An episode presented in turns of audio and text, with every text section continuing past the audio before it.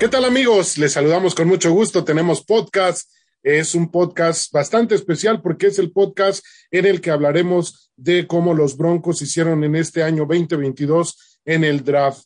Indudablemente es eh, apasionante lo que iremos a tocar de esta selección que ha tenido los Broncos de jugadores, que fue pues distinta, no tuvimos primera ronda, pero sí les puedo asegurar que tuvimos un draft bien bonito. Así que su amigo Carlos Valdés le da la bienvenida desde ya y quiero presentarle a mis compañeros que vienen cargados de información, de buena vibra, vienen ansiosos porque nos reunimos nuevamente y estamos felices porque vamos a estar en contacto con ustedes. Primeramente, le doy la bienvenida a quien tuvo acto de presencia allá en Las Vegas, únicamente que no esperen mucho porque lo que ocurre en Las Vegas se queda en Las Vegas. Así que, mi querida Rebeca Landa, una bienvenida calurosa, feliz de reencontrarnos.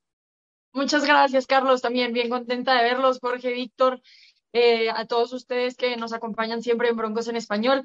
Estuvo buenísimo el draft en cuestión de ambiente. Realmente Las Vegas es un lugar de fiesta, están preparados para recibir el Super Bowl 58 en un par de años. Y bueno, ya platicaremos un poquito de lo que se vivió, pero sí podemos adelantar que los Broncos tuvieron un muy buen draft, más allá de, como mencionas, no tuvimos selección de primera ronda. Le doy la bienvenida también a mi brother. Brother, ¿cómo andas? Este, espero que la vibra esté buena, alta y que te haya gustado el draft. ¿Qué tal, Carlitos, Rebe, Jorge? Encantado de estar aquí entre amigos una vez más. Este, muy emocionado de platicar este, sobre el draft y todo lo que sucedió. Y pues solo te voy a decir esto, Carlitos, lo que es bonito es bonito. Exactamente, tú sí sabes. Bueno, también le damos la bienvenida a nuestro querido Jorge Tinajero, que ya también es de casa. Así que pues con un abrazo, Jorgito, qué bueno que te unes a nosotros y creo que tú también tuviste presencia por allá en el estado de Nevada. Así que bueno, pues bienvenido, Jorge. Gracias, Carlos. Hola, Rebe, eh, Víctor. Así es, anduvimos también por allá, eh, no del lado de la fiesta, creo que también se trabajó bastante, pero pues muchas sorpresas eh, y ya platicaremos de ello en esta edición de Entre Amigos. Bueno, eh, iniciaremos este, la, la charla eh, preguntándole a Rebe, eh, tuvo oportunidad de cubrir durante varios días y desde diferentes ángulos todo lo que fue el draft. A nivel global, Rebe, has estado también en algunos otros drafts y por eso te hago esta pregunta. ¿Te parece que este draft tuvo algo especial? ¿Qué fue diferente? En sí, eh, eh, la calidad de, las elecciones. Eh, creo que hemos tenido dos años difíciles en el 2021 y en el 2020, no se diga, cuando pues prácticamente fue un draft virtual y evidentemente estábamos esperando ya el retorno final a lo que era ya una normalidad, ¿no? Entonces, para ti que estuviste dentro de lo que fue el ambiente, no solamente de los momentos de transmisión, sino lo que se vivía en general en la ciudad, ¿Qué te pareció eh, el, draft 2022? Pues mira, me encantó primero que Jorge aclaró que la fiesta no estuvo de nuestro lado, nosotros solo trabajamos. Yo no supe que fue fiesta porque nunca salí de fiesta, pero vaya que sí trabajé y vi a otros disfrutar mucho también eh, de todo este ambiente que se vivió. Bien lo dices, la gente prácticamente, Jorge, ¿estás de acuerdo conmigo? Parecía que la pandemia ni pasó por Las Vegas. No había cubrebocas, no había te tomo la temperatura, ponte gel antibacterial, nada en absoluto, distancia, Susana distancia, nada de ese tipo. Estaba empaquetado lo que era el escenario de Las Vegas. Había, estaba el escenario, luego donde estaban los invitados especiales de cada uno de los equipos, donde estaban los que transmitíamos, y después de eso, miles y miles y miles, miles, miles miles de personas empacaditos así como sardinas disfrutando del draft. Vestidos, pintados, disfrazados, con sus familias, con sus amigos, así que el ambiente realmente fue muy especial. Después, en el tercer día, en el escenario, se vivieron cosas que yo en mi vida pensé que vería pasaron a casarse unas personas al escenario, literalmente. Todos fuimos testigos de su amor en el draft.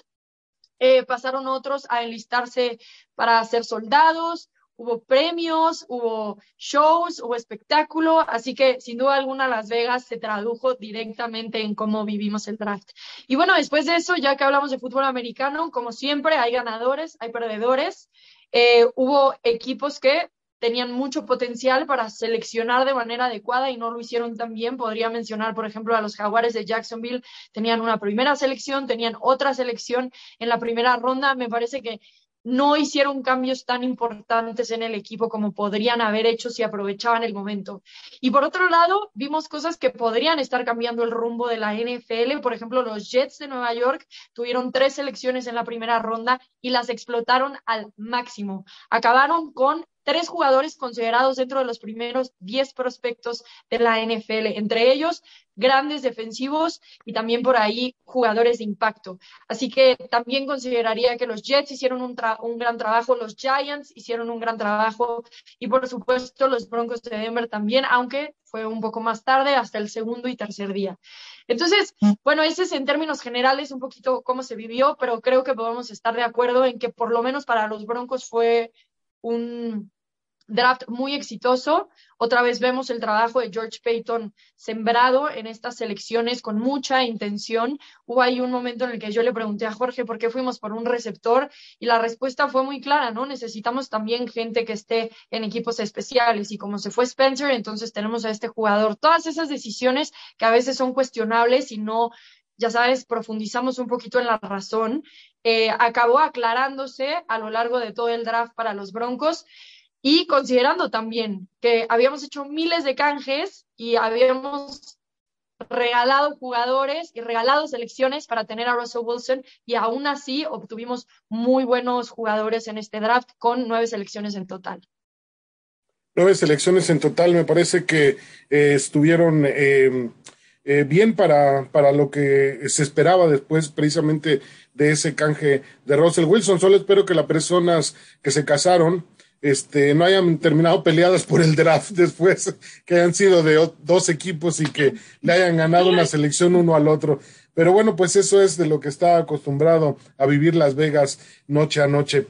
Eh, Víctor, eh, a nivel global, lo que es las elecciones de este año son clasificadas por la mayoría de las opiniones como B, B simplemente. Em, eh, pero también hay quien dice, bueno, en este draft tendríamos que incluir a Russell Wilson, porque al final de cuentas otorgamos nuestra primera ronda. Quizás a lo mejor haya quien eh, quiera separar lo que se seleccionó en este fin de semana y también habrá quien quiera incluir a Russell Wilson en lo que va a ser este inicio de un 2020. Como quiera que sea, creo que hay un futuro importante, creo que se selecciona bastante con la cabeza pero a mi parecer, ¿eh? esto yo lo digo a título personal, creo que el gran hoyo que seguimos viendo, pues es la selección de un tackle por el lado derecho. Cierto, tenemos a Billy Wynn de regreso, pero no creo que estemos trabajando mucho en un futuro. Eh, no sé si tú piensas lo mismo que yo. Sí, mira, Carlitos, este, me parece que como tú mencionas los grados que les dan a los draft, este pueden ser eh, opiniones, basadas en opiniones sin potencial. Uh, yo pienso que en realidad darle, un grado al draft es darle qué, qué posiciones llenaste, a qué posiciones necesitabas llenar. Uh, me encantó el draft de, de, George Payton, a pesar de que no tuvimos un tackle. Uh, en la primera, en la segunda ronda salió Nick Bonito, en la tercera salió Greg Dulcich, una ala cerrada uh, Tamari Mathis, un esquinero en la ronda número 4, y luego back to back escogieron a Eyoma Uwasuriki, Iwasuriki, un defensive end. Um, después en la quinta ronda se llevaron un safety de la Turner Yell, Montreal, Washington, este, un kick returner que es este, un receptor. Luke Wattenberg, que fue el, jugador, el único jugador de la línea ofensiva que juega centro este, específicamente. En la sexta, Matt Henningsen, un jugador defensive end también. Y en la séptima, otro esquinero, Fayon Hicks. Y bien mencionas tú, Carlitos, no escogieron un tackle y todos están perdiendo su mente pero creo que más necesario era, era un jugador, un linebacker como Nick Bonito, que pueda llegar y reforzar ese, ese grupo de linebackers. Y mire, les voy a recordar, amigos, que en la, en la agencia libre se, se le dio contrato a tres agentes libres que jugaran tackle. a Tom Compton, este, Billy Turner y Calvin Anderson. Ahora, esos jugadores quedan bajo eh, Garrett Pauls, que obviamente es el starting left tackle. Ah, me parece que en la posición que estuvieron los Broncos, Carlitos, Rebeca y Jorge, no estuvieron en la posición para tomar un tackle que viniera a competir directamente con uno de ellos tres y poder ser el, principal o el starter en, el tackle derecho. Eh, me gustó mucho lo que tomó George Payton muy bien dijo que en las posiciones que ellos estuvieron no estuvieron para tomar un tackle que necesariamente fuera algo de, su este que a ellos les gustaba.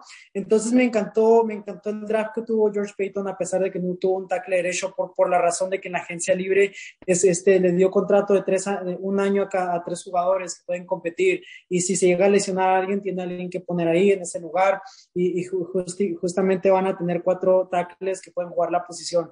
Entonces me me gustó eso, me gustaría que el año que entra tal vez ya sea una posición que, que ya vaya, busquen una agencia libre en este término largo uh, o busquen en, la, en, el, en el draft.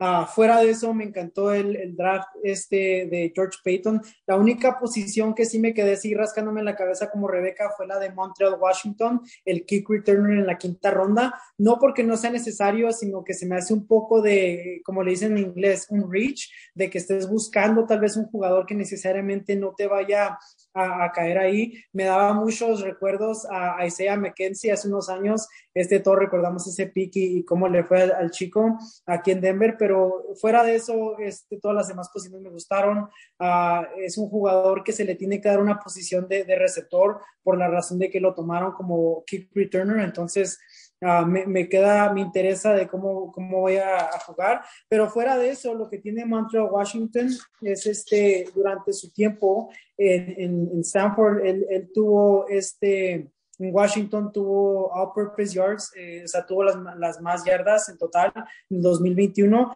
y tuvo dos uh, punts este, regresados a touchdown y un kick return a touchdown. Entonces tuvo tres touchdowns en esa posición. Uh, le da mucho potencial a, a Denver, especialmente porque no ha sido nuestra, nuestra posición clave los últimos años, donde no hemos anotado más que un touchdown en, los últimos, en las últimas dos temporadas en esa posición.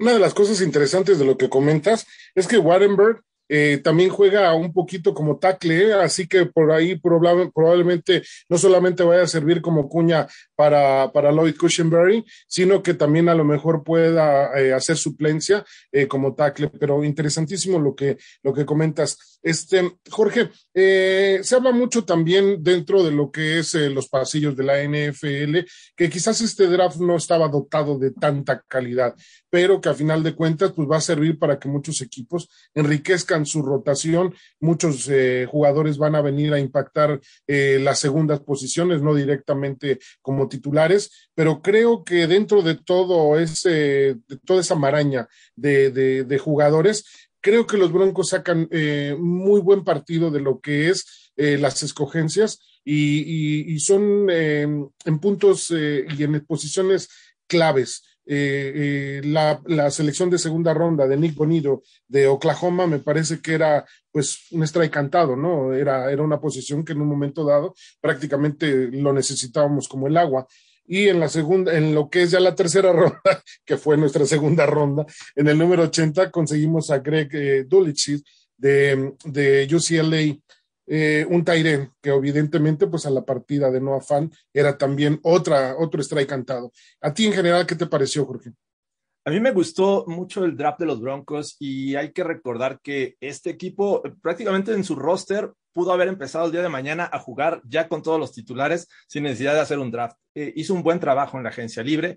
Me parece que una necesidad muy obvia eh, no estaba muy claro todos teníamos diferentes opiniones. Por ahí ya mencionaron right tackle, linebacker interno pudo haber sido otra, pero bueno, está todavía el caso de Baron Browning que hay que verlo este, destacar. Alex Singleton llega eh, posiblemente también a ayudar a los equipos especiales, pero ser parte de esta rotación.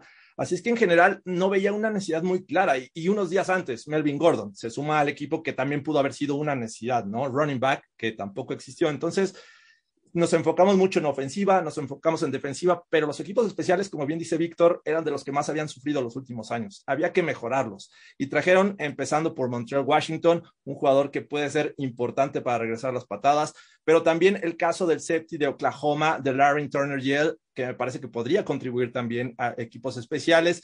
Y bueno, Fayon Hicks, el último eh, cornerback que seleccionan los Broncos en este draft, también tiene experiencia en equipos especiales. Entonces, creo que eh, eh, me gusta lo que hacen. le dan eh, profundidad a las posiciones, posiciones como línea defensiva donde Shelby Harris se fue, eh, en el caso de Dulcich porque Noah Fant se fue y es un tipo que es muy bueno, tanto saliendo eh, pegado a la línea ofensiva como en el slot o abierto. Entonces, tienen ciertas cualidades y versatilidad casi todos los jugadores. El caso que bien mencionabas de Wattenberg, que él comenzó siendo left tackle, después se fue a left, eh, left guard y acabó siendo centro los últimos años de su carrera colegial. Entonces, en términos generales, yo lo veo sólido. Obviamente no están los nombres tan atractivos como en otros equipos eh, y creo que eso creo que es lo que te causa muchas dudas. Pero bueno, a final de cuentas, también hay que tomar mucho eh, el, objetivo de que es llevar jugadores que encajan en el nuevo sistema y este es el de Natal Hackett y compañía. Así es que yo lo veo en términos generales bastante bueno. Bien, eh, eh, a mí me quedó rondando en la cabeza, Rebe, este, una circunstancia que, bueno, pues todo el mundo lo pudimos ver y fue muy puntual, ¿no? Si alguna cosa adolecimos en las últimas cinco temporadas fue de una ofensiva eh, adecuada, oportuna, eficaz, de esa ofensiva clutch eh, dentro del timing de los partidos. Eh, hoy con nuestro nuevo coordinador, este Justin Auten, em, llega también Russell Wilson. seleccionamos de UCLA a Greg Dulces, pero yo sé que cada equipo es diferente, yo sé que cada coordinador es diferente, cada playbook es diferente, pero durante los, últimos nueve años, eh, Russell Wilson tiene un promedio de solamente cuatro targets con sus alas cerradas. Eh, ¿Cómo podemos combinar eh, la letalidad de Albert O dentro de lo que es la zona roja y combinar con este muchacho que llega de UCLA, que te puede dar una versatilidad muy grande en el perímetro? Si a lo mejor el esquema de juego va a ser más basado en las alas cerradas. Pues mira, primero tendríamos que ver cómo va a ser el esquema de juego, pero algo que te puedo decir es, es correcto que tal vez no usaba tanto a sus alas cerradas, pero porque también tenía muy buena química con Tyler Lockett, con DK Metcalf, tenía otros receptores con quienes se apoyaba, no significa que no le guste jugar con su ala cerrada, ¿no? Ahora piensas y la mayoría de los receptores o todos los receptores de los Broncos van a estar sanos. Entonces, de ahí vamos partiendo muy bien. Aquí más la necesidad de cómo reunir a Albert O con Dulcich. Más bien la pregunta para mí sería, eh, ¿Dulcich acaba llenando ese espacio o Albert O acaba llenando ese espacio que deja Noah Fant? Porque evidentemente esa es la intención con esta selección, ¿no? Las, las primeras dos selecciones o las primeras tres, las primeras dos selecciones y luego la última de la cuarta ronda van literalmente a llenar el vacío que dejó el canje de Shelby Harris y de Noah Fant, porque el vacío del coreback ya está, o sea, ya está cubierto con Russell Wilson, ¿no? Entonces, más bien, creo que tiene un, o sea, estas elecciones tienen más que ver no en cómo van a encajar ellos dos juntos dentro del campo, sino cómo acaban tapando esos huecos que dejaron el canje de Russell Wilson. Creo que Russell Wilson ha estado trabajando bastante con sus receptores abiertos. No he visto tanto de Albert O realmente. No sé si Víctor tiene un poquito más de información, pero sí creo que este es un vacío que van a llenar muy bien. Este ala cerrada, déjenme saco aquí la información porque está literalmente escrita era el receptor más, bueno, la Y o el tercer receptor más importante en el esquema ofensivo de Chip Kelly en UCLA. O sea, es un jugador que sabemos que puede eh, ir tras el contacto, que probablemente es una amenaza grande en, en jugadas, que tiene explosividad, tiene suficiente velocidad, hace que la gente pierda su balance en, en, espacio abierto. Entonces puede llenar muy bien ese vacío que Noah Fant acaba dejando. Ahora, obviamente, va a haber tiempo para adaptarse a la NFL, pero a mí me gusta la selección porque tapa ese hueco que es importante. O sea, si pensamos en Noah Fant, Noah Fant representaba más del 33% de las recepciones de esta ofensiva de los últimos dos años. O sea, era el mayor receptor para Teddy Bridgewater o Drew Locke en estos últimos dos años. Entonces era un vacío importante de llenar. Creo que Dulcich es una persona increíble. Y para esto también creo que en cuestión a Dulcich y en cuestión a Bonito, acaba siendo un home run para el equipo. O sea, nunca pensaron que Bonito iba a estar con la selección número 64. en la vida pensaron, pensaban que iba a ir en primera ronda, o sea, ni de chiste que a final de segunda ronda iba a estar disponible. Pasa un poco lo mismo con Dulcich. Entonces yo tengo mucha fe de estas primeras dos selecciones, creo que va a ser eh, cuestión de tiempo ver cómo se va manejando la ofensiva. Sí, este, de alguna manera eh, eh, el ala cerrada va a ser definitivo en lo que pueda hacer, si es que va a haber alguna modificación en la forma de juego de Russell Wilson, ahora que haya un nuevo playbook ahora que ya es eh, Denver Bronco. Pero evidentemente también otra de las cosas a confiar de este muchacho Greg es de que pues eh, con su escuela enfrentaron prácticamente a las mejores universidades y evidentemente pues demostró prácticamente son un producto terminado ya listo para la NFL. Brother, Lo único que eh, creo que podría faltar, Carlos, es su habilidad para bloquear, que tampoco veíamos muchísimo de eso pero, pero ya ves que en la agencia libre también trajeron eh, a un end que básicamente a lo único que se dedica más que a atrapar es, es a, bloquear bastante bien y eso creo que va a ser parte del esquema de protección para Russell Wilson. Eh, eh, se está complementando, como tú mencionabas, Rebe, bastante bien y bastante organizado todo lo que es este el andamiaje del equipo. Y, otra cosa que mencionabas tú que es muy importante, van a iniciar sanos y creo que eso va a ser eh, definitivo. Creo que las grandes interrogantes, Víctor, van a terminar siendo qué tanto pueda jugar tanto eh, Gregory o qué tanto pueda jugar sano también eh, Bradley Chubb. Entonces, por ahí también quizás a lo mejor los Broncos tengan un as bajo la manga para poder suplir en ese, en ese costado. Sí, Carlitos, hablas de, de, de, poder jugar y tener la habilidad de jugar y mantenerse bien sano. Eh, creo que es lo más importante de este equipo. Me parece que es lo que has visto más de, George Payton, la forma que ha, ido a buscar jugadores que puedan tener impacto en la línea defensiva. Nick Bonito, Randy Gregory, DJ Jones, hasta vimos la, selección de Eyoma Wasuriki. Entonces, hay, muchos hay muchos jugadores este, a los cuales pueden contribuir. Uh, me encantan, este, no, no, no, se nos olvide Draymond Jones, Malik Reed regresa en un año.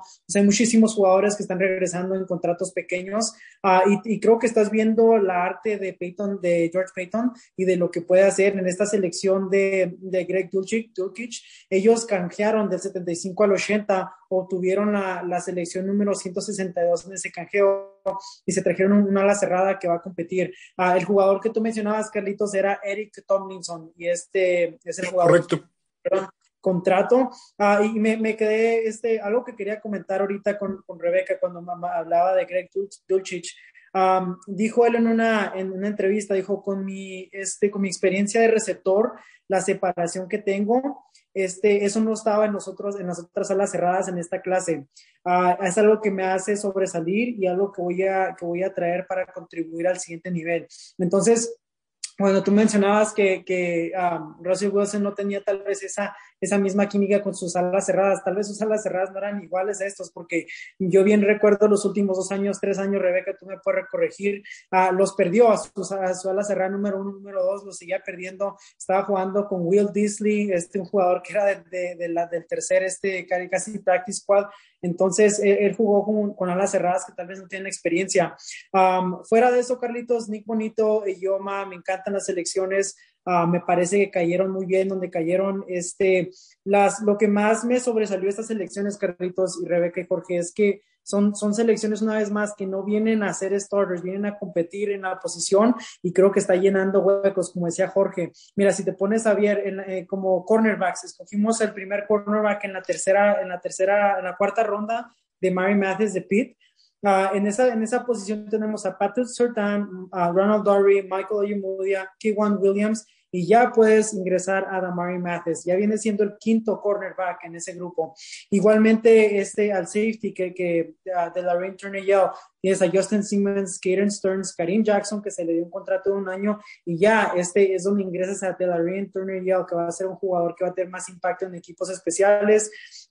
Lo mismo con este Luke Wattenberg, un jugador que puede jugar centro, guardia. Eh, la línea ofensiva la tienes llena, Graham Glasgow, Dalton Reisner, Quinn Miners, Nathan Muti. O sea, eh, pues son posiciones que tú decías, oh, ocupamos un jugador aquí. Bueno, en realidad la defensa fue lo que fue Peyton y, te das cuenta, fue un edge, un cornerback, un defensive end, otro eh, defensive end y otro cornerback. Cinco de tus nueve fueron jugadores defensivos que no necesariamente tienen que ser starters como lo fue Patrick Sutton el año pasado o como lo fue Jerry Judy el año antepasado. Son jugadores que vienen a llenar huecos que te van a hacer competir y, creo que es lo más emocionante de este draft. Por eso, por eso hay, hay, gente que le está dando una D, hay gente que le está dando una este, y hay gente que le dan una más, eh, porque, porque mucha gente lo ve como que estos jugadores, quienes son? buenos son jugadores que van, van a ir huecos y van a progresar con los años, dos, tres años, y se van a convertir en starters. Y, y creo que lo, que lo que olvidamos es que este es el primer draft de George Payton. Para mí el año pasado no fue de George Payton, fue de John Elway, porque Payton entró en febrero,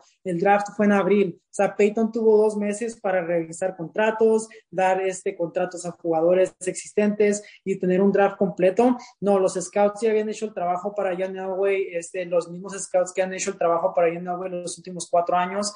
Y, y, para mí este, este fue el primer draft de George Payton y nos, y nos dio una tercera para el año que entra, nos dio jugadores que van a llenar huecos y la verdad nos hicieron este, este equipo competitivo porque Russell Wilson fue nuestra novena. Este, Jorge, eh, en, la, en la primera escogencia, en la cuarta ronda, escogimos al, esquinero de Mary, de Mary Mathis de, Pittsburgh. Eh, evidentemente esto, bueno, eh, tú y yo sabemos que este muchacho sí no es un producto terminado para, para, para competir inmediatamente en el día número uno.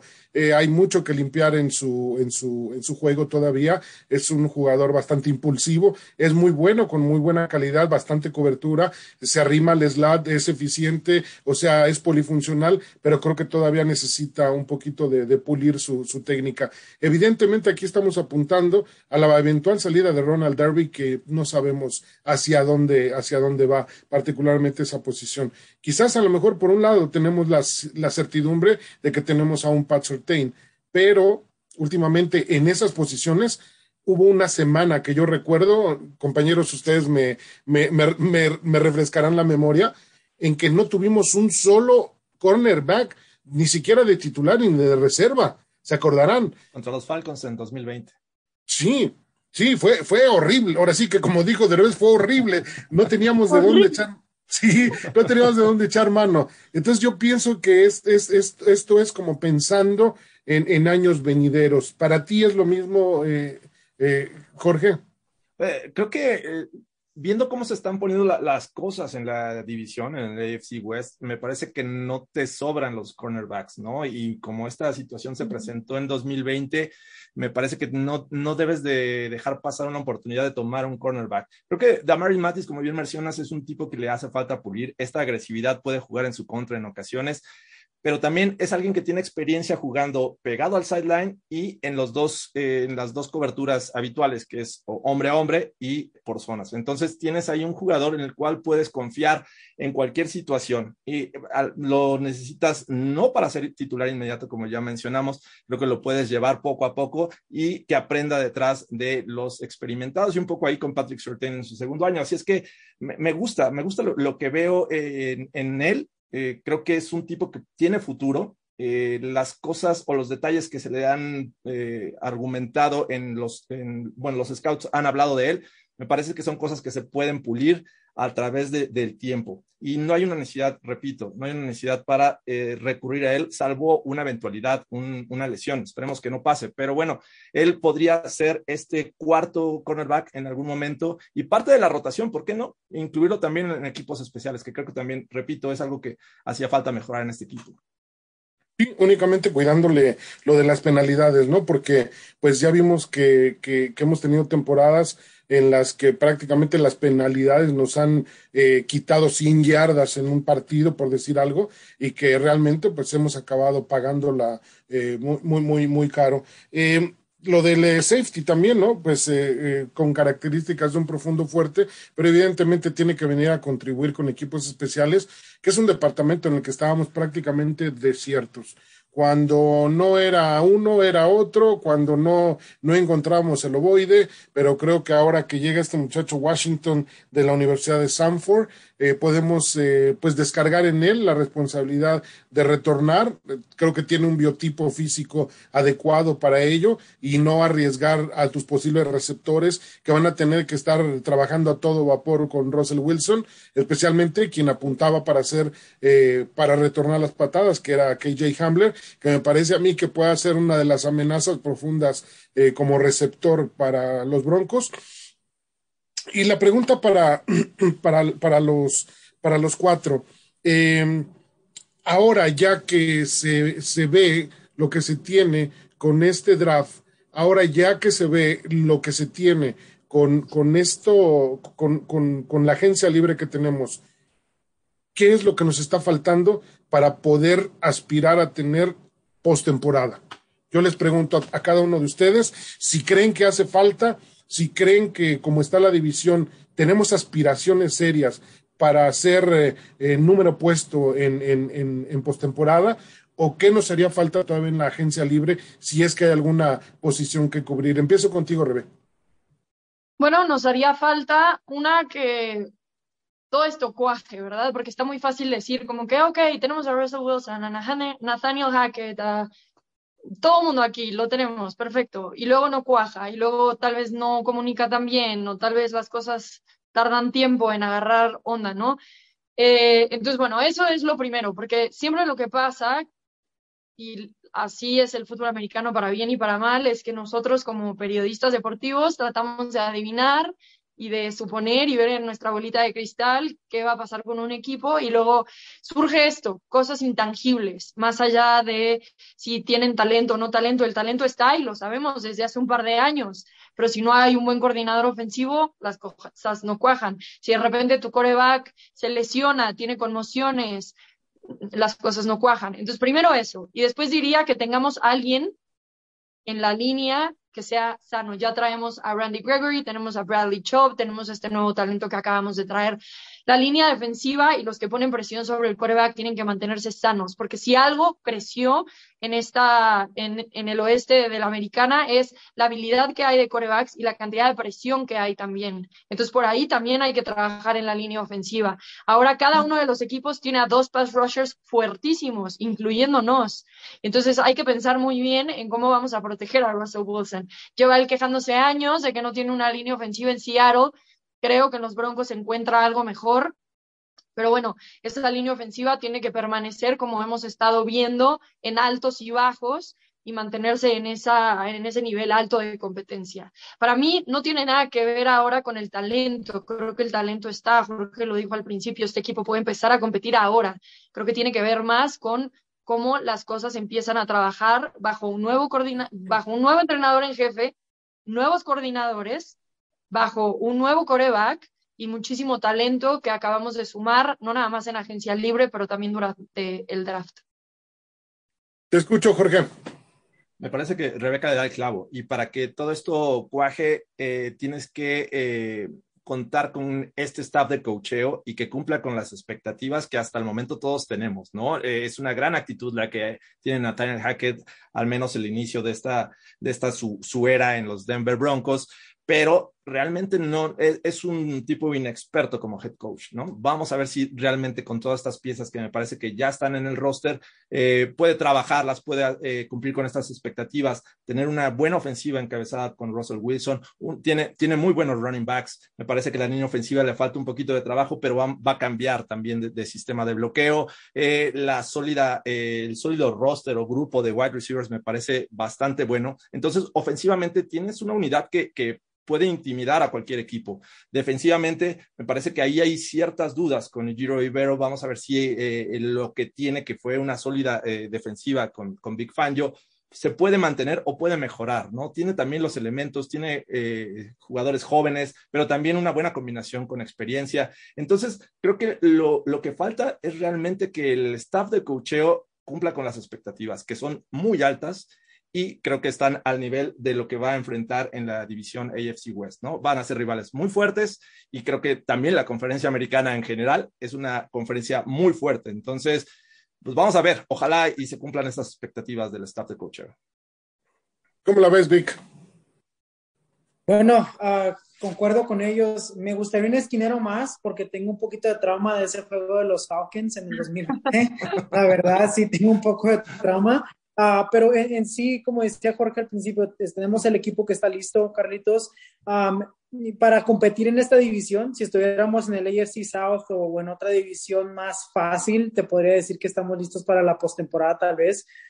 Pero estamos en una división súper, súper difícil con este quarterbacks de los mejores en la NFL, Patrick Mahomes, Justin Herbert, Derek Carr no se queda atrás, se le va para Sophie. Este, y, y, la verdad, este, me da un poco... Te va a odiar, ¿eh? La verdad, oye, me da, mira, tenemos un nuevo entrenador este, en jefe, Russell Wilson cambia de equipo, tiene un nuevo sistema, uh, tiene un nuevo entrenador, tiene nuevos jugadores con los que tiene que, que seguir trabajando diario. Um, y, y la verdad, eso no se encuentra en división. O sea, sí llegó, llegó este uh, Josh McDaniels y, es el nuevo entrenador, pero Derek Carr ya conoce a los jugadores, le trajeron a su, a su jugador favorito de Devante Adams del colegio, eh, ya, tiene, ya conoce a su, al equipo. Entonces, Afuera de eso, los, los Chiefs son los Chiefs y, y, los Chargers entran a su segundo año con el mismo entrenador, Justin Herbert entra a su tercer año. Entonces, la verdad pienso que la competencia va a estar seria para este equipo y, y no, tiene que estar este, o sea, no nos podemos tomar el lujo de que nos tome cinco o seis semanas la temporada. Tiene que inmediatamente Nathaniel que llegar, planear, este, ejecutar, va a ser lo más importante, ejecutar los días de juego. Um, y la verdad va a ser, va a ser en este equipo, sí, tenemos todo el talento del mundo ahorita, pero este nuevo, este nuevo staff de coach, ahora, ahora sí, todos están ellos. Ahora ya se le dio el quarterback, ya se dieron los jugadores, se le dio el draft Ahora Nathaniel que tiene que ponerlo todo junto y, y, ser el mejor este equipo. El año pasado lo único que nos salvaba era nuestra defensa y todos sabemos que, que el genio bajo la defensa era Big Paño, ya no está aquí, entonces ahora entra este Evero y tiene que hacer el mismo, bueno, no, no el mismo trabajo, pero sino tener la, esta producción. Um, entonces, va a ser algo interesante la temporada baja, obviamente las lesiones ocurren, entonces tenemos que ser un equipo que se mantenga este, saludable en, sí y, pues este, esperar a que, a que Nathaniel Jaque pueda ganar y, tener unos juegos favorables para empezar la temporada. Eh, voy a darles mi opinión con respecto a lo que yo globalmente vi del draft y la calificación. Yo pienso que sí, un B plus es efectivo para los Broncos como calificación de, lo que hicieron en el, en el draft. Eh, yo, por lo que veo dentro de lo que se ha eh, amalgamado, eh, tanto en la agencia libre como los jugadores ya veteranos, como las selecciones del draft, eh, a mí, a mí me encanta y me, parece que es un equipo que rebosa de talento confío ciegamente en George Payton. Creo que trajo al mejor hombre que pudo escoger en Nathaniel Hackett para poder dirigir este equipo y yo no tengo ninguna duda que este equipo va a tener éxito en la división. Eh, que nos alcance quizás a lo mejor para calificar de primer lugar, no lo sé, pero creo que este equipo debe de estar apuntando sí o sí para postemporada desde este mismo año. Quizás el techo no se ha alcanzado en esta misma temporada, pero creo que este equipo va a andar muy bien. Ahora les voy a meter en problemas porque les voy a hacer una pregunta muy insidiosa. En la división, ¿hubo algún equipo que lo hubiera hecho mejor en el draft que los Broncos? en este año? Rebe. A ver, déjame ver cómo está esto. Uh, Carlitos, eh, claro, la pregunta, ¿que lo hubiera hecho mejor o que lo hizo mejor? No, no, no, que lo hizo mejor. O sea, que dentro de sus elecciones se pudiera decir, ¿sabes qué? Estos se llevaron más talento que nosotros y es un talento que necesitan, que lo van a emplear bien. Pues mira, sí, dale Jorge, porque yo estoy viendo las calificaciones que puso la NFL a cada uno y todos en las calificaciones de la NFL tienen A, menos los Raiders que tienen A negativo, o sea, un poquito menos. Yo sé que los Chiefs eran el equipo que tenía más selecciones dentro del draft, entonces evidentemente si tienes más selecciones, más probabilidades de obtener buenos jugadores. Eh... Jorge, paso la palabra.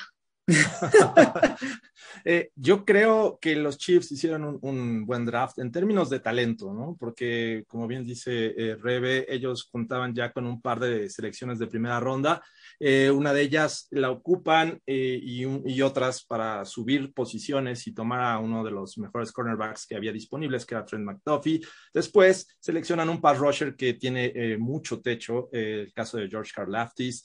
de ahí empiezan a hacer buenos, buenas selecciones. El caso de Sky Moore, un wide receiver que también pudo haber sido considerado temprano en la primera ronda, sin embargo cae a la segunda y los Chiefs lo toman. Eh, Leo Chenal, otro linebacker que me gusta mucho, eh, me gustaba en, algún momento pensé que los Broncos podrían ir hacia esta dirección, sin embargo no lo toman, pero los Chiefs sí. Entonces eh, hay varios ejemplos en, a lo largo de su draft que creo que agregan mucho talento. Así es que es de los rivales que creo que el que mejor trabajo hizo. Sí, eh, concuerdo con Jorge. Siete de sus diez jugadores fueron eh, jugadores defensivos que te, que te dice que los Chiefs han, se han puesto a pensar que en esta división van a ocupar tener buena defensa ya con el talento ofensivo que tienen los Broncos, los Raiders y los, y los Chiefs. Me gustó mucho sus selecciones defensivas. Pienso que la mayoría de ellos no van a ser jugadores que sean starters o necesariamente hayan jugadas grandes en el día uno, entonces tal vez les va a tomar una temporada o dos para poder estar al, al 100. Ah, pero en sí, las dos primeras selecciones y, y la de Sky Moore, que viene siendo su tercera, son muy buenas selecciones me encantó, me encantó la de los, me encantó la primera selección de los Chargers. Tomaron un liniero ofensivo, este, y después es un safety ah, que le puede ayudar a, este otro chico, al, nuevo safety que tienen los, los Chargers, el, el, que apenas jugó una temporada completa, se me va el nombre, a la temporada pasada pero en sí me, me, parece que los Chiefs tuvieron la mejor, el mejor draft, aparte de los Broncos, no necesariamente que vayan a hacer un impacto inmediatamente, aparte de los dos primeros, uh, pero fuera de eso sí, sí me gustó que ellos intentaron llenar su hueco, que todos sabemos que ha sido su defensiva, donde este claramente ha sido lo que les daña todos los años, y pues perdieron a Tyron Matthew, que para mí era un líder en esa defensiva. los, los Raiders, no les voy a mentir, no los, no los he visto, no los he checado, entonces sí. Si quieres me meto. Sí. Los Raiders recordemos que no tenían selecciones de primera ronda porque las canjearon por Davante Adams, entonces no seleccionaron hasta la tercera ronda que después canjearon hacia atrás en la tercera ronda. Sus aficionados no estaban contentos, lo digo porque estaba ahí, pero bueno, resulta que no encontraron el talento que buscaban en ese momento. Me parece que cambia un poquito como la filosofía que siempre los Raiders tienen cuando atacan el draft, que es como overreach, irse por jugadores que son o demasiado grandes o demasiado rápidos, pero que no necesariamente tienen otras cualidades que destacar. Aquí seleccionaron a Samir White. Antes del draft decidieron que no iban a levantar la opción de quinto año de Josh Jacobs, el corredor que nos corrió por un millón de yardas la temporada pasada. No le van a dar la quinta opción, entonces ahora seleccionan a Samir White, que podría ser como el que tomará ese rol entonces de corredor. Seleccionaron a línea ofensiva y dos tackles defensivos. Entonces está bueno porque no se van necesariamente por esas posiciones como sexys y brillantes por las que siempre se van los Raiders, sino más bien se fueron por necesidad. Entonces los pone un poquito más arriba del peldaño, pero insisto, es el equipo que dentro del oeste de la americana drafteó menos bien. No es que hayan drafteado mal, pero no tan bien como el resto. En parte tiene que ver también qué tanto les produce Davante Adams, porque también hay que calificar eso como parte del draft. Si sacrificas dos de tus primeras selecciones, entonces ya que veas la producción, dices, ok, valió la pena las dos selecciones o no, ¿no? Lo mismo aplica para nosotros con Russell Wilson. Estamos esperando que sea la gran cosa y que valdría la pena, no a Fan, Drew Shelby Harris, tantas selecciones pero en realidad no sabemos cómo va a resultar. Entonces, lo mismo aplica para nosotros una vez que Russell Wilson tenga un buen o mal desempeño. Perfecto. Bueno, eh, seguimos teniendo noticias. Este, mi querida Rebe, va a haber una visita importante eh, a los cuarteles generales de los Broncos y bueno, pues vienen provenientes de nuestro amado país. Así que estoy ansioso por escuchar las noticias que nos tienes, Rebe. Así es. Pues saben que México y los Broncos están más juntos que nunca, porque Broncos es, México es Broncos Country. Y bueno, ahora eh, los Broncos han estado visitando mucho México, va a haber otra visita pronto también, eh, ya les contaré ahorita más adelante, pero ahora va México a Denver. El Tecnológico de Monterrey estará visitando nuestras instalaciones, los entrenadores de varias... Eh, categorías. Tecnológico de Monterrey estarán platicando con Nathaniel Heckett, los coordinadores, con el staff de cocheo para aprenderles cosas, obviamente consejos, etcétera, y todo eso traducirlo y traerlo también al fútbol mexicano nivel colegial. Entonces, esa es una visita que se dará a cabo este 4 de abril. Estamos muy emocionados de recibir, evidentemente, al Tecnológico de Monterrey. Entonces, esa es una de las grandes noticias. Estén muy al pendiente de nuestras redes sociales porque vamos a estar compartiendo un poquito de los insights, de las cosas que se ven, de los entrenadores que estarán visitando nuestras instalaciones. Hablando de visitas, también los Broncos van a volver al territorio mexicano en este mes, más o menos por ahí a mediados. El grupo de animación, las porristas de los Broncos de Denver van a estar en el sur de nuestro país, así que ya les daremos más información adelante, pero bueno, que sepan que seguimos trabajando en México. México ahora también está trabajando en Denver y cada vez más nos reunimos en este lema de México es Broncos Country. Tenemos otras cosas además, ¿no, Jorge? Sí, sí, no, digo, pero sería, sería interesante resaltar que ahora que van a trabajar juntos el Tecnológico de Monterrey y los Broncos, se pudiera dar una alianza a futuro y que pudiéramos ver eh, jugadores mexicanos egresados del TEC de Monterrey que digo que llegaran a jugar a los Broncos. Sé que esto es un sueño, pero digo, ¿por qué no pensar a lo grande? Alguien lo dijo diferente por ahí, pero no lo voy a repetir de la misma manera. Creo que es bonito eh, soñar y soñar en grande, ¿no? Sí, bueno, y pensemos que hay jugadores del Tecnológico de Monterrey ya jugando en la NFL en escuadras de práctica eh, como jugadores internacionales. Podemos hablar de Isaac Alarcón como uno de ellos. Podemos, hay otros dos. Eh, en, en la NFL. Y bueno, sí, ese es uno de los proyectos. En realidad, los Broncos quieren apoyar a que el fútbol americano en México crezca y que las oportunidades de que los jugadores lleguen a la NFL sean mucho más reales, que sean con una oportunidad real de estar en un equipo, en un roster de 53. Así que el esfuerzo se está haciendo en términos generales, ¿no? Si acaba en los Broncos de Denver, bueno, sería excepcional. Em, pero bueno, en general la intención real es que los Broncos están tratando de hacer crecer el fútbol americano en México, que me parece extraordinario, eh, porque sin duda hay mucho, mucho talento en México, solamente hay que saber explotarlo, hay que saber trabajarlo, hay que saber exportarlo para que así pueda haber más mexicanos exitosos dentro de la NFL. Bien dicho, Rebe. Eh, Jorgito, también tú nos tienes noticias. Sí, eh, parece que este próximo 12 de mayo, ya no falta mucho, los, eh, se va a anunciar el calendario de la NFL y entre ellos obviamente el de los Denver Broncos, así es que estén muy al pendiente. 12 eh, de mayo a las 6 de la tarde, hora de las montañas, a las 7 de, la noche, hora del centro de México, así es que puede que haya sorpresas, me parece que por ahí tienen planeado unos rumores, pero antes de pasar a los rumores, también quiero decirles gracias. Tú sabes algo, tú sabes algo, danos una pista, tú sabes algo. Ah, hay rumores de que los Denver Broncos, porque este próximo 4 de mayo también se va a dar el anuncio de las series internacionales que, este, bueno, ya sabemos que se llevan a cabo tanto en México como en Londres. Londres. Así es que eh, parece, no sé, por ahí nos dijo un pajarito que los Broncos podrían estar incluidos en este anuncio el próximo 4 de mayo. Qué bueno, qué interesante regresar nuevamente a los partidos internacionales. Nos pondría nuevamente en la palestra a nivel internacional. Qué gusto. Brother, pues tú también tienes nuevas por ahí y muy buenas. No, yo nada más este, quería decir lo que dijo Jorge, este, se, se menciona que tal vez los Broncos van a jugar internacionales. Qué suerte sería que caiga la misma semana que los Avalanche de, los de Colorado van, van a Europa también, es el 7 de noviembre, los Avalanche van a jugar en, en Europa. Qué suerte caería que los Broncos también les toque jugar ese, esa misma semana, eh, pues para los que planeen un, un viaje completo, ¿no? un round trip. Um, pero bueno, quién sabe, este, ya veremos qué sucede. Esperen en este para el 4 de mayo, que es el miércoles de esta semana. quería felicitar a Darko Palacios por la experiencia única que se ganó este, este fin de semana en ir al draft, este, a representar a los Denver Broncos y a los fans de los Denver Broncos. Darko, todo un fan este desde México, que se ganó el concurso que se dio en Broncos eh, en español. Y la verdad este se le dio una experiencia única donde pudo estar ahí donde, donde vio a los jugadores salir. Este tomó muchísimas fotos este todos los vimos en las redes sociales. Entonces muchas de esas más oportunidades como les se llama once in a lifetime una vez en la vida va a haber en Broncos en español. Me parece que ahorita Jorge están este concluyendo una, una rifa si estoy correcto.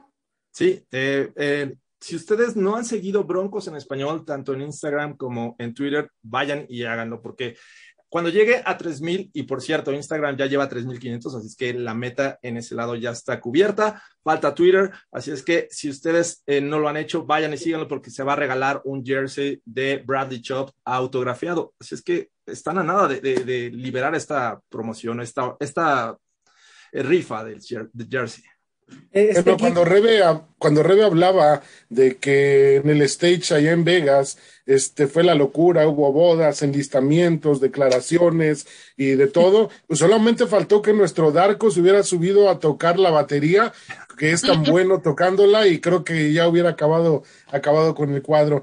Si me permiten, también eh, eh, me, gustaría mandarle un saludo a una de nuestras seguidoras eh, en Toluca, Estado de México. Saludo para Vivi. Vivi, fuerte abrazo hasta Toluca, Estado de México. Y que bueno, pues es una de nuestras nuevas seguidoras que seguramente ya también en Instagram y en Twitter ya se habrá matriculado. Así que bueno, pues compañeros, este, pues solo nos resta, si, al, si tienen algo más en el tintero, es ahora cuando díganme ustedes, si no, pasamos a lo que pues sería eh, nuestras redes sociales. Adelante, Rebe.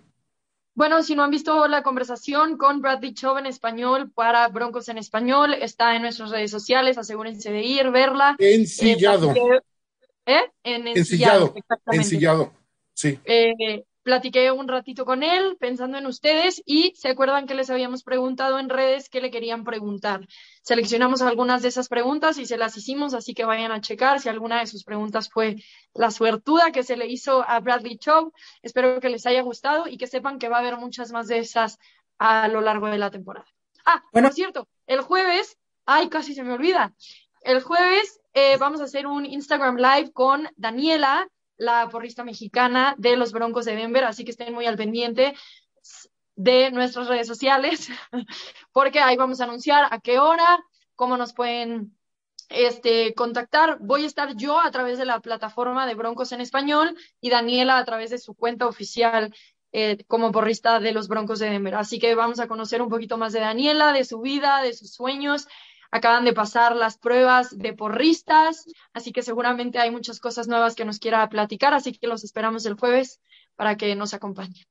Bueno, atentos de nuestras redes sociales, precisamente para que puedan ver a Rebe y a Daniela Subía, el orgullo de Chihuahua, México, quien pues ha sido la primera porrista mexicana de los Denver Broncos. Eh, brother, ahora sí los micrófonos son todos tuyos. este, no quiero. No te creas. ¿Perdón?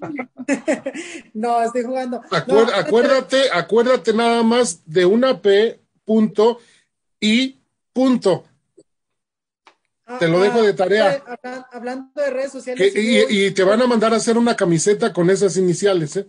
Ok, hablando de redes sociales y de giveaways, amigos, este les podemos decir que nos sigan en Instagram, Broncos en Español, Twitter, Broncos en Español, Facebook, Broncos Fanáticos. Pueden encontrar este podcast, pueden encontrar, encontrar Ensillado, pueden encontrar el Broncast también en YouTube, Broncos en Español, en Facebook, Broncos Fanáticos y también en Apple y Spotify, Broncast y entre amigos también una vez más. Jorge, ¿cómo pueden escuchar eh, nuestros amigos también el Broncast?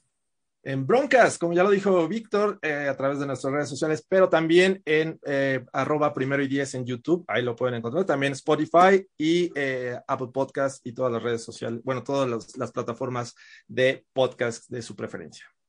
en el Broncas sales con nuestro querido Fer Pacheco y también este con todo el elenco. Eh, Sofía Ramírez. Sofía Ramírez, nuestra compañera Sofía Ramírez, a quien le mandamos un abrazo. Un saludo también para, para Fer Pacheco y un abrazo extensivo para todos ustedes, queridos amigos aficionados de los Broncos, y que bueno, pues prácticamente hemos extendido esta hermandad a través de Instagram, de Twitter, de, bueno, de Facebook y de todas las plataformas. ¿Perdón? YouTube. Sí, sí, para allá iba, YouTube.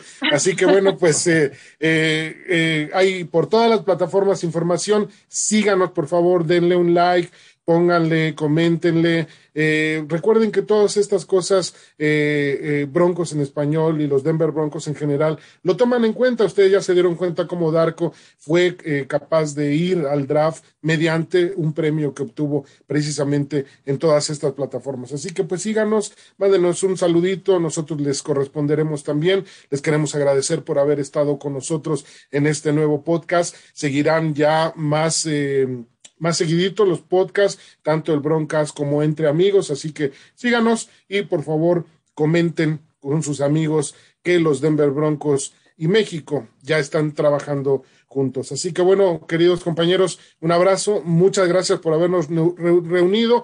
Estuve simple y sencillamente feliz de reencontrarnos. Así que compañeros, ¡Co Broncos! ¡Co Broncos!